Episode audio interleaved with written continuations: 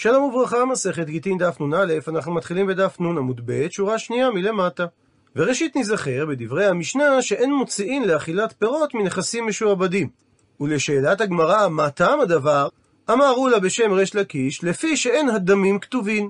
והסביר רש"י, כשנכתב שטר מכירת הקרקע הגזולה, עדיין לא היו הפירות בעולם, כך שהוא לא כתב בשטר אלא שפלוני מכר קרקע פלונית לפלוני באחריות. והוא לא הזכיר את הפירות. ממילא, את דמי הקרקע הוא חייב לשלם לו מנכסים משועבדים, מפני שזה מילווה בשטר, אבל ביחס לדמי הפירות שהפסיד הלוקח, זה נחשב כמילווה על פה, ומילווה על פה לא טורפים ממשועבדים. רבי חנינא הוסיף ואמר, לפי שאין קצובין. זאת אומרת, הסיבה שלא מוציאים את דמי הפירות מנכסים משועבדים, מפני שלא מדובר על סכום קצוב וקבוע, ולכן הקונים לא יכולים להישמר מחיוב עתידי, כי הם לא יכולים לומר, אני משאיר אצל המוכר איקס נכסים לכיסוי החוב, שהרי אין החוב הזה ידוע. איבאיה להו ונשאלה להם על כך שאלה, לרבי חנינא, האם קצובים וכתובים בי? האם הוא אמר את דבריו כתוספת על דברי ריש לקיש, שלא ניתן לגבות מנכסים משועבדים, אם לא מתקיימים שני תנאים, גם מילווה בשטר, וגם שהמילווה בשטר הוא קצוב וידוע מראש. הפכנו דף, או דילמה, או אולי, רבי חנינא לא מוסיף על ריש לקיש, אלא חולק עליו, והוא טוען שמספיק שהדמים יהיו קצובים, ואף על פי שאינם כתובים. מה שאומר שלשיטתו, מיל ועל פה שהיא קצובה יכולה לטרוף מנכסים משועבדים. עונה הגמרא תשמע, בו שמע הוכחה, די יתמר, ממה שנאמר במסכת כתובות, על מי שמת והניח שתי בנות ובן, וקדמה הראשונה ונטלה איסור נכסים, ולא הספיקה שנייה לגבות עד שמת הבן. אמר על כך רבי יוחנן, ששנייה ויתרה. הוא מסביר רש"י, שמשפט הבנות שהן יתומות, שבשעת בגרותן, או כאשר הן נישאות, הן נוטלות איסור נכסים מהירושה, וזה עבור הנדוניה שלהם, מלבד מה שהן ניזונו מזונות עד אותה שעה. זאת אומרת, כאשר יש לנו שתי יתומות ויתום, בתיאוריה, כל בת, כאשר היא תתבגר או תתחתן, תקבל עבור הנדוניה שלה איסור נכסין, ואת ה-80% הנותרים ירש הבן. בפועל מה שקרה, שרק הבת הראשונה התחתנה ונטלה איסור נכסים, ולא הספיקה השנייה לגבות לפרנסתה 10% מפני שהיא עדיין לא נישאה, עד שמת הבן, ונפלה כל הירושה לפני שתיהן. במצב כזה אמר רבי יוחנן, שהשנייה ויתרה, דהיינו איבדה בעל כורחה את איסור הנכסים שהגיע לה, ואנחנו לא אומרים שהיא תגבה את איסור הנכסים בהתחלה, ואת שאר ה-80% יחלקו שתי הבנות בשווה. מפני שכל הסיבה שתקנו חכמים איסור נכסים ליתומות, כדי שתהא לבנות פרנסת נישואין. אבל עכשיו שכל הירושה נפלה לפני שתיהן, הן יחלקו אותה בשווה, מה שאומר שהראשונה קיבלה בהתחלה 10%, ומה-90% שנפלו לפני שתיהם, השנייה מקבלת חצי, דהיינו 45%, והראשונה גם היא מקבלת 45%. זאת אומרת שסך הכל החלוקה אינה שווה, הראשונה תקבל 55% והשנייה רק 45%.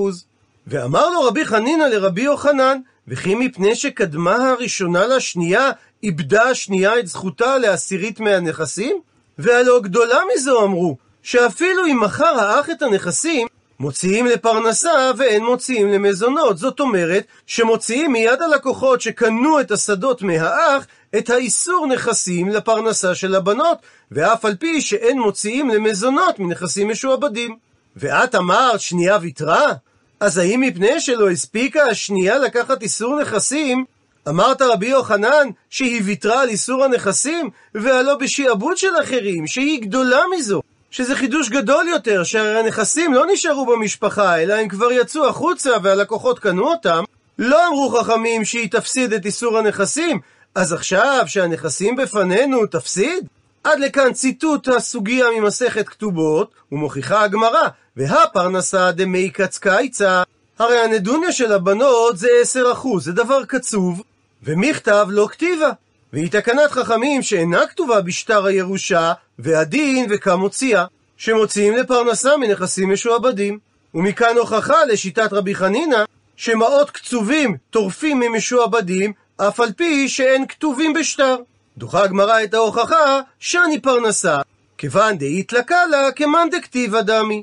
שונה דין הנדוניה של היתומות, שהוא דבר מפורסם, שמשעה שמת האב, הכל יודעים שהבת נוטלת איסור מהנכסים, והפרסום של הדבר משיג את אותו אפקט של מילווה הכתובה בשטר. שלשני הדברים יש פרסום, ולכן הלקוחות ידעו שהחוב קיים, וממילא הם קנו את השדה מתוך ידיעה שהשדה משועבדת לחוב הזה. מביאה הגמרא ניסיון נוסף להוכיח שרבי חנינא סובר שדמים קצובים, אפילו שהם לא כתובים בשטר, ניתן לגבות ממשועבדים. מיטיב שיקשה רב הונא בר מנוח את השאלה הבאה. המשנה במסכת כתובות אומרת שהנושא את האישה ופסקה עמו לזון את ביתה מנישואים קודמים למשך חמש שנים, ולאחר מכן התגרשו בתוך אותם חמש שנים, והיא נישאה לאדם אחר, וגם איתו היא פסקה שהוא יזון את ביתה מהנישואים הקודמים למשך חמש שנים. הדין שגם הראשון וגם השני חייבים לזון את הבת מהנישואים הקודמים במקביל למשך חמש שנים, והגמרא בכתובות אומרת שאחד מהם נותן לה מזונות והשני נותן לה דמי מזונות. ואם מתו הבעלים, בנותיהם מהאישה הזו ניזונות מנכסים בני חורין. כפי שאומרת משנתנו שאין מוציאים למזון האישה והבנות מנכסים משועבדים, והיא לעומת זאת, אותה בת של האישה מנישואים קודמים, ניזונת מנכסים משועבדים, מפני שהיא כבעלת חוב. ונעזר בתרשים הבא כדי להסביר את המקרה. אישה שיש לה בת מנישואים קודמים, התחתנה עם אדם, והוא התחייב להזון את ביתה במשך חמש שנים. ונולדה להם בת משותפת. בשלב השני, בתוך פחות מחמש שנים, היא התגרשה מהאדם הראשון, והתחתנה עם אדם אחר, שגם הוא התחייב לזון את ביתה מהנישואים הקודמים למשך תקופה של חמש שנים. מכוח שתי התחייבויות אלו, הבת מהנישואים הקודמים מקבלת מאחד הבעלים מזונות, ומהבעל השני דמי מזונות. בשלב השלישי מתו שני הבעלים, ואז הדין שהילדה של האישה מנישואים קודמים תגבה את המזונות ואת דמי המזונות מנכסים משועבדים של הבעלים, ואימה ואחיותיה החורגות יגבו את מזונותיהם רק מנכסים בני חורין. ומכאן רוצה רב הונא בר מנוח להוכיח שאף על גב שההתחייבות של הבעלים כלפי הבת מנישואים קודמים אינה כתובה, בכל זאת, כיוון שמדובר על סכום קצוב למשך תקופה של חמש שנים, היא יכולה לגבות את זה ממשועבדים. ומכאן הוכחה שרבי חנינא דיבר על קצובים אפילו שהם לא כתובים, וקשיא לעולה, שאמר בשם ריש לקיש, שאם זה לא מילווה בשטר, לא ניתן לגבות אותו מנכסים משועבדים. מתרצת הגמרא, אחא במאי עסקינן, כאן במשנה בכתובות באיזה מציאות מדובר? בשקנו מידו. שעשו קניין עם כל אחד מהבעלים על ההתחייבות שלו כלפי הבת מהנישואים הקודמים, וסתם קניין לכתיבה עומד. והכוונה שלקניין שמתבצע בפני עדים, יש פרסום כמו לשטר שמתבצע עם עדים. כך שזה בעצם נחשב למיל ובשטר. מקשה על כך הגמרא, אי הכי, אז אם כך, בנות נמי. אם מדובר שעשו קניין מיד הבעלים, אז מדוע שהבנות של הבעלים לא ייזונו מנכסים משועבדים? מתרצת הגמרא כי מדובר בשקנו לזו ולא קנו לזו. שעשו את הקניין מהבעלים רק עבור הבת מהנכסים הקודמים, ולא עבור בנותיהן של הבעלים. שואלת על כך הגמרא, מהי פסקה? מה סובר התנא שגרם לו לפסוק באופן חד משמעי את דבריו, שלעולם הקניין של הבעלים מתבצע רק עבור הבת של האישה מנישואים קודמים, ולא עבור הבנות הביולוגיות שלהם. מבארת הגמרא שהבת של אשתו מנישואים קודמים, דהווי בשעת קניין מהני לקניין, היא כבר הייתה קיימת בפועל בשעה שהם התחתנו, ולכן מועיל עבורה הקניין, מה שאין כן, בתו הביולוגית של הבעל, דלא הווי בשעת קניין, שהרי עדיין היא לא נולדה, ממילא לא מהני לקניין. לא יועיל לבצע עבורה קניין מיד אביה, ולכן היא לא יכולה לגבות מנכסים משועבדים את מזונותיה. ממשיכה הגמרא ומקשה, מי לא עסקינן? כלומר, האם לא משמע מלשון המשנה שגם במציאות דאב ותרווי הוא בשעת קניין? שגם במידה והבת מנישואים קודמים והבנות הביולוגיות של האבות יהיו שתיהם קיימות בשעת הקניין, עדיין הדין יהיה לפי המשנה שהבת מנישואים קודמים גובה ממשועבדים והבנות הביולוגיות גובות רק מנכסים בני חורין. ואם תשאל, ואיך ידמי ואיך ייתכן הדבר? זה ייתכן במציאות דגרשה והדרה, שלאחר שנולדה בת משותפת, גירש הבעל את האישה, ולאחר מכן החזיר אותה, ואז היא פסקה עמו את התנאים הללו. ומלשון המשנה משמע, שלעולם קיים החילוק בין הבת מהנישואים הקודמים לבנות הביולוגיות. וחוזרת השאלה, מה טעם החילוק הזה? אלא מתרצת הגמרא, בתו הביולוגית דבתנאי בית דין כך לה, לא מהני לה קניין, לא מועיל אפילו אם יעשו קניין מידו של הבעל, שהרי הוא כבר מחויב לזון אותה מתנאי בית דין, מה שאין כן בת אשתו מנישואים קודמים, דלאו בתנאי בית דין כך לה, שאין עליו חיוב לזון אותה מתנאי בית דין, מהני לקניין. לכן מועיל הקניין שעשה הבעל, שבגללו היא יכולה לקנות מנכסים משועבדים. מקשה על כך הגמרא, וכי מיגרא גרעה? הייתכן שבגלל חיוב תנאי בית דין על האבא לזון את ביתו, זה גורע ומחליש את הקניין שהוא עושה להתחייב בתשלום מזונותיה? אלא מכוח השאלה הזו מסבירה הגמרא, ביתו הביולוגית, כיוון דבתנאי בית דין כאכלה, אימר, אז תאמר שיש חשש שצר הרי פסה.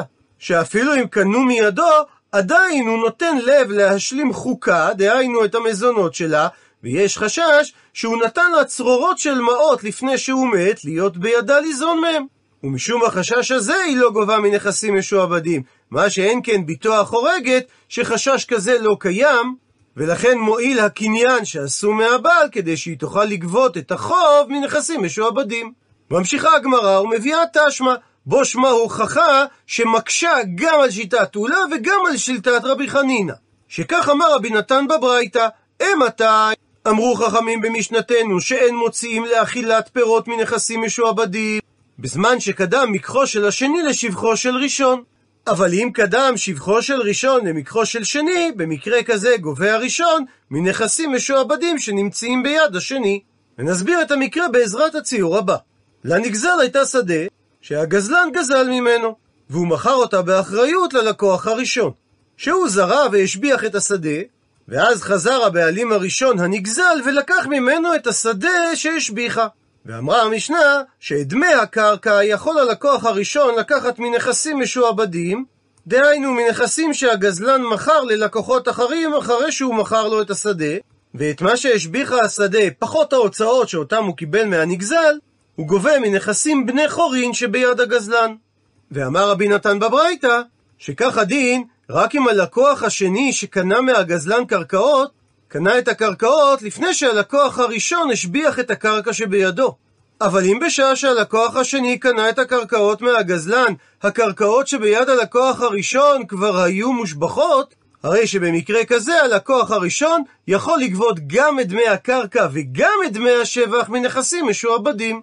מפני שהכל יודעים שבאחריות מכר הגזלן הלקוח הראשון את השדה, ולכן אם מדובר שכבר השביחה הקרקע, אז יש אחריות לקרקע עם שבחה ופירותיה על נכסי הגזלן. עד לכאן הסבר דברי רבי נתן בברייתא, ולענייננו, עלמא, זאת אומרת, שהסיבה שאמרה המשנה שהלקוח הראשון לא יכול לגבות את השבח מנכסים משועבדים, אלא רק מנכסים בני חורין, זה משום דלא קדימו. משום שלא קדם השבח לקניית הקרקעות על ידי הלקוח השני, ולא מפני שהשבח הוא לא קצוב או שהוא לא כתוב, וממילא קשה גם על אולה וגם על רבי חנינא. מתרצת הגמרא, תנא היא, יש בדבר מחלוקת תנאים, דתניא, שכך שנינו בברייתא הבאה.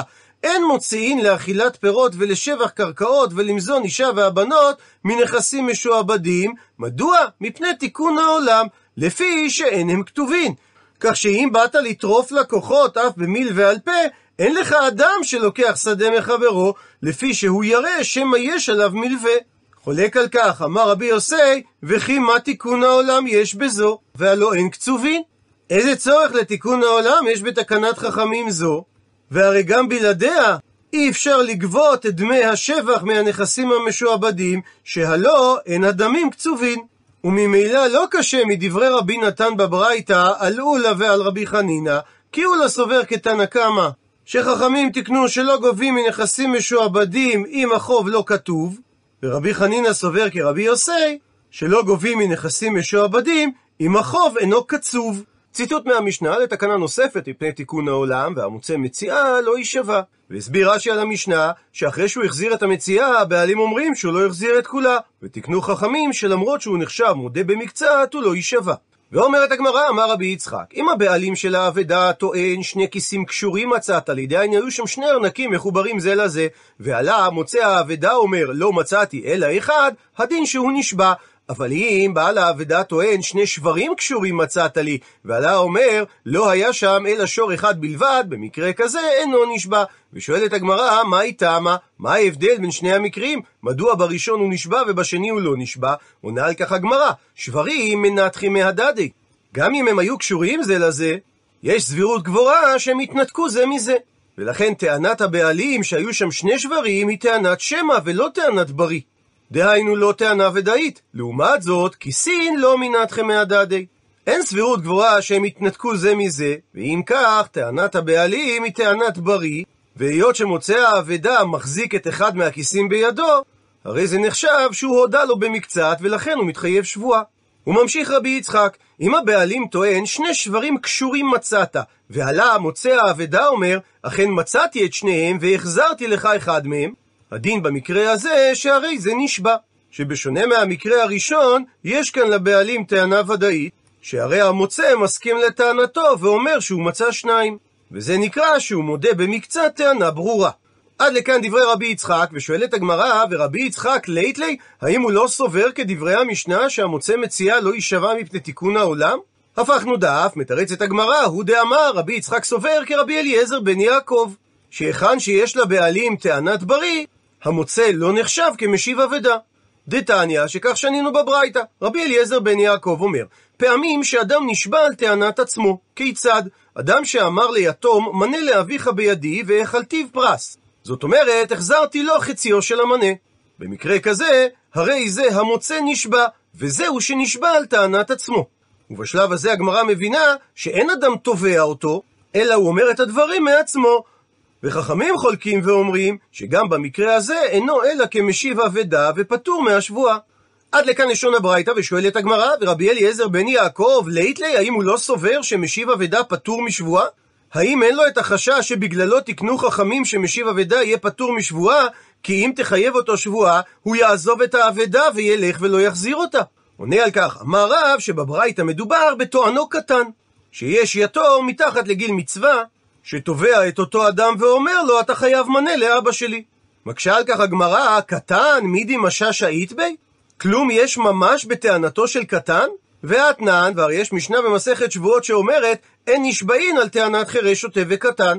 ומכוח השאלה הזאת מסבירה הגמרא את דברי רב, מהי הכוונה קטן? הכוונה בעצם לגדול, מעל גיל מצוות. ועמי קרעי לקטן? מדוע בכל זאת רבשי קרא לו קטן? דלגבי מי לידי אביו, קטן הוא. שלגבי העסקים של אביו, רמת הידיעה שלו היא כרמת ידיעה של קטן. ממשיכה הגמרא ומקשה, אי הכי, אז אם כך, שהתובע פה הוא גדול ולא קטן, מדוע אמר רבי אליעזר בן יעקב שזה טענת עצמו, הרי טענת אחרים הוא? מסבירה הגמרא שרבי אליעזר בן יעקב אמר שזה טענת עצמו, מפני שיש בו גם טענת אחרים, ובנוסף לכך והודעת עצמו. ממשיכה הגמרא ומקשה, אבל כולו טען תנמי טענת אחרים והודעת עצמו נינו.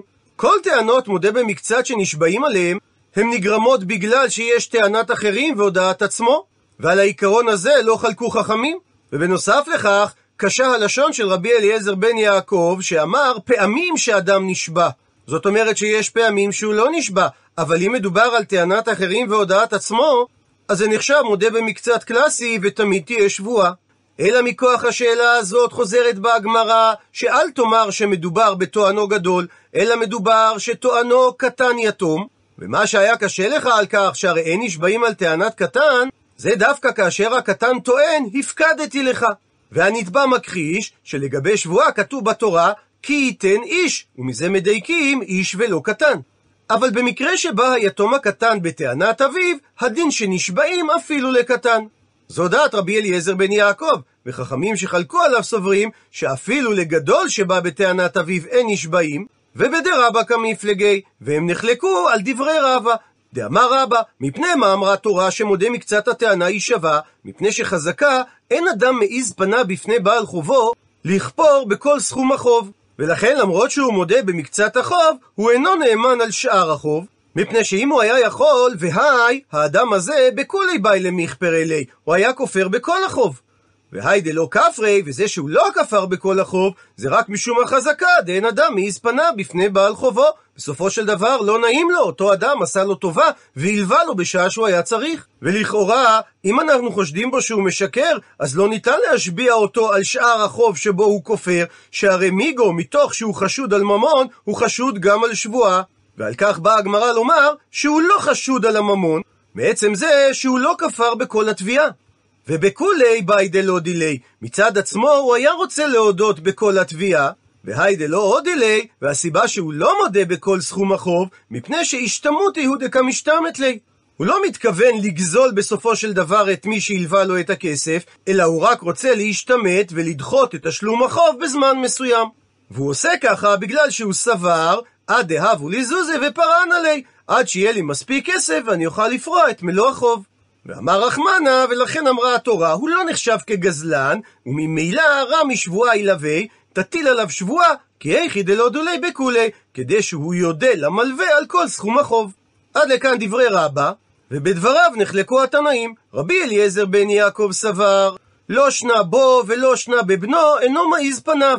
והילקח לאו משיב אבדהו. ולכן הוא לא נחשב כמשיב אבדה גמור שפטרו אותו חכמים משבועה, שבשונה ממשיב אבדה שאין לו שום מחויבות כלפי הבעלים, למודה מקצת הטענה, יש מחויבות כלפי המלווה, כי אין אדם מעיז פנה בפני בעל חובו או בפני בנו. ורבנן שחלקו על רבי אליעזר בן יעקב סברי, שרק בו הוא דאינו מעיז, אבל בבנו הוא כן מעיז.